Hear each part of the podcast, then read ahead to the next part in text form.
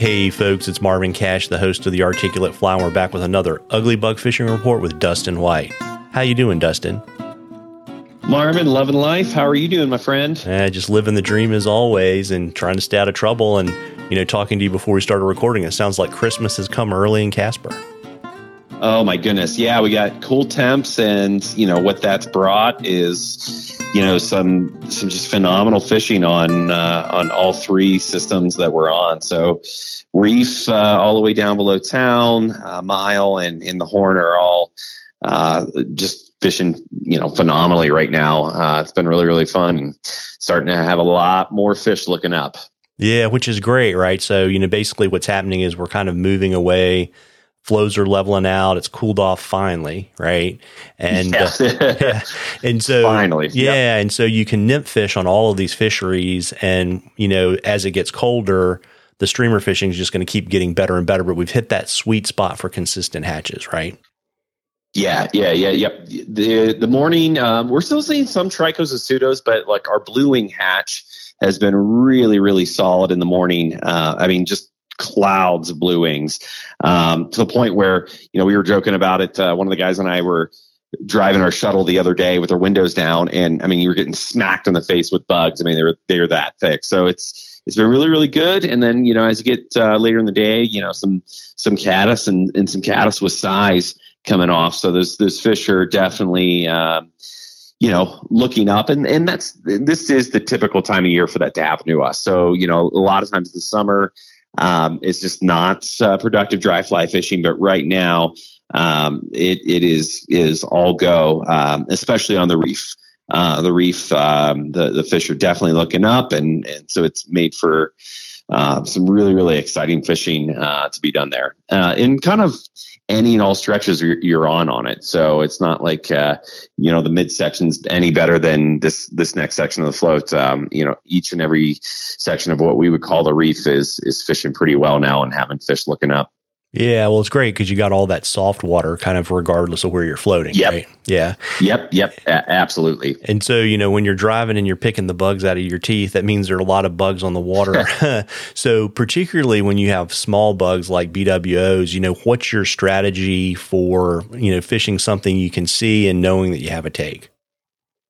Yeah, I mean, a lot of times I, I always want to like we I, I always like to rig two bugs up and have a, a you know a, a, your, your sighter bug you know as as kind of your point fly something bigger uh, and something in the ballpark too that that could be on the water then. So throwing a bigger caddis pattern and then having uh, you know a, a trailer of that blue wing behind it um, just to to kind of be able to have an indication that if something blows up in and around that that bigger fly, it might not be on that fly, it very well could be, but if there's a fish that takes somewhere in the vicinity of that, there's a good chance it's on your line, even if you can't quite see it.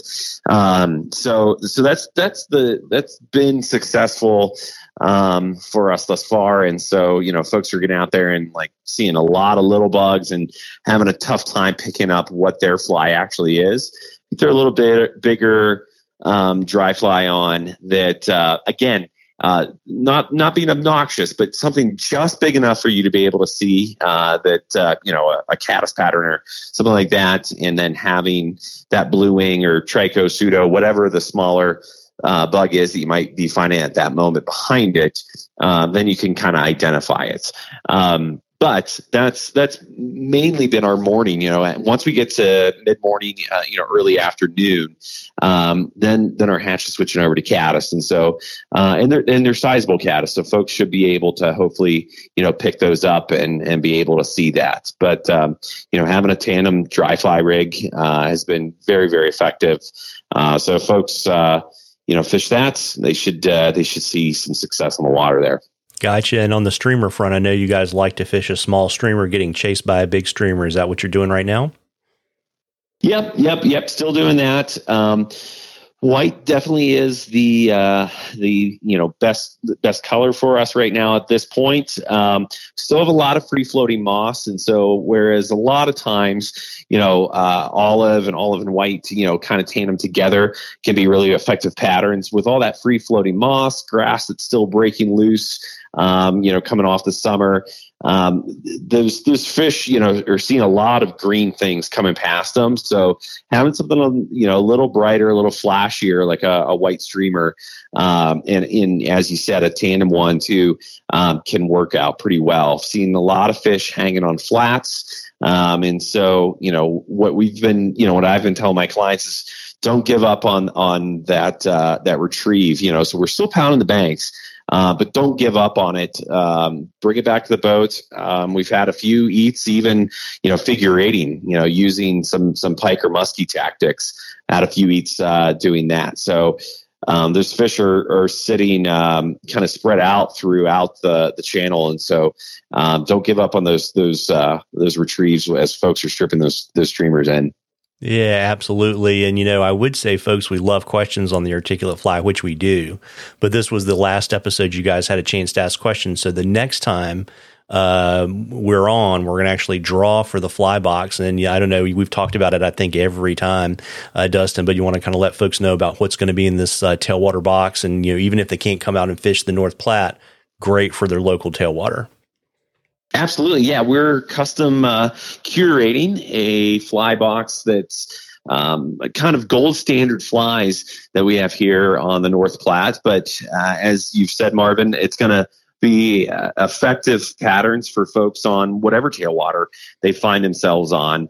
And so some of those patterns are going to be some tried and true classics that a lot of folks are accustomed to. There's some others that are pretty unique to our section of the, the North Platte and Bighorn here in central Wyoming. So uh, we think there'll be some surprises in there, but there's going to be nymphs, there's going to be some dry flies and some streamers as well that we're really excited to to put in someone's hands. Yeah, absolutely. You know, folks, if you weren't lucky enough to have your question uh, answered on the fishing report, remember you can always swing by the shop, let them know that you're a listener, and you'll get ten percent off your purchase. And folks, we're heading into like another great fishing season, and as I always say, you really need to get out and fish now because unless you're a steelhead fisherman, you're going to really regret not packing in the days at the tail end of the season. you know, get it. Yeah, absolutely. You, yeah, you got that in your future, so you're going to be grinding it out until the spring. But you know, for most people, they're going to be uh, just kind of sitting by the fire drinking a nice uh, malted beverage uh, during the winter, thinking about all the great times they had on the water. Yep, yep. So yeah, I think you nailed that encouragement uh, right on the head. Uh, get out in the water, have some fun with some friends, and uh, you know see what uh, see what happens. Well, there you go. Well, listen, folks, you owe it to yourself to get out there and catch a few. Tight lines, everybody. Tight lines, Dustin. Tight lines, Marvin. Thanks so much.